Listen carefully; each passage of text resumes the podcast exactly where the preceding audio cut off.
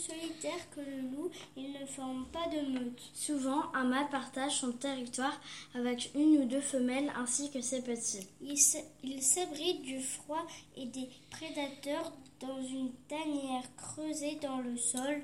C'est un, chasseur malin, le renard apprend à chasser dès son plus jeune âge. Cet animal chasse au crépuscule, c'est-à-dire à la tombée de la nuit, et il continue la nuit.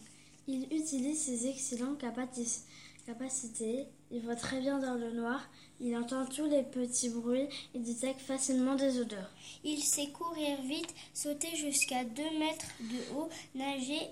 Il mange de tout.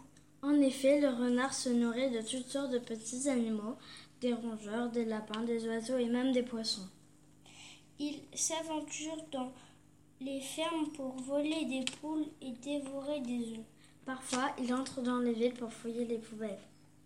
Nous avons découvert cela dans le Wapiti. Au revoir et merci à votre écoute.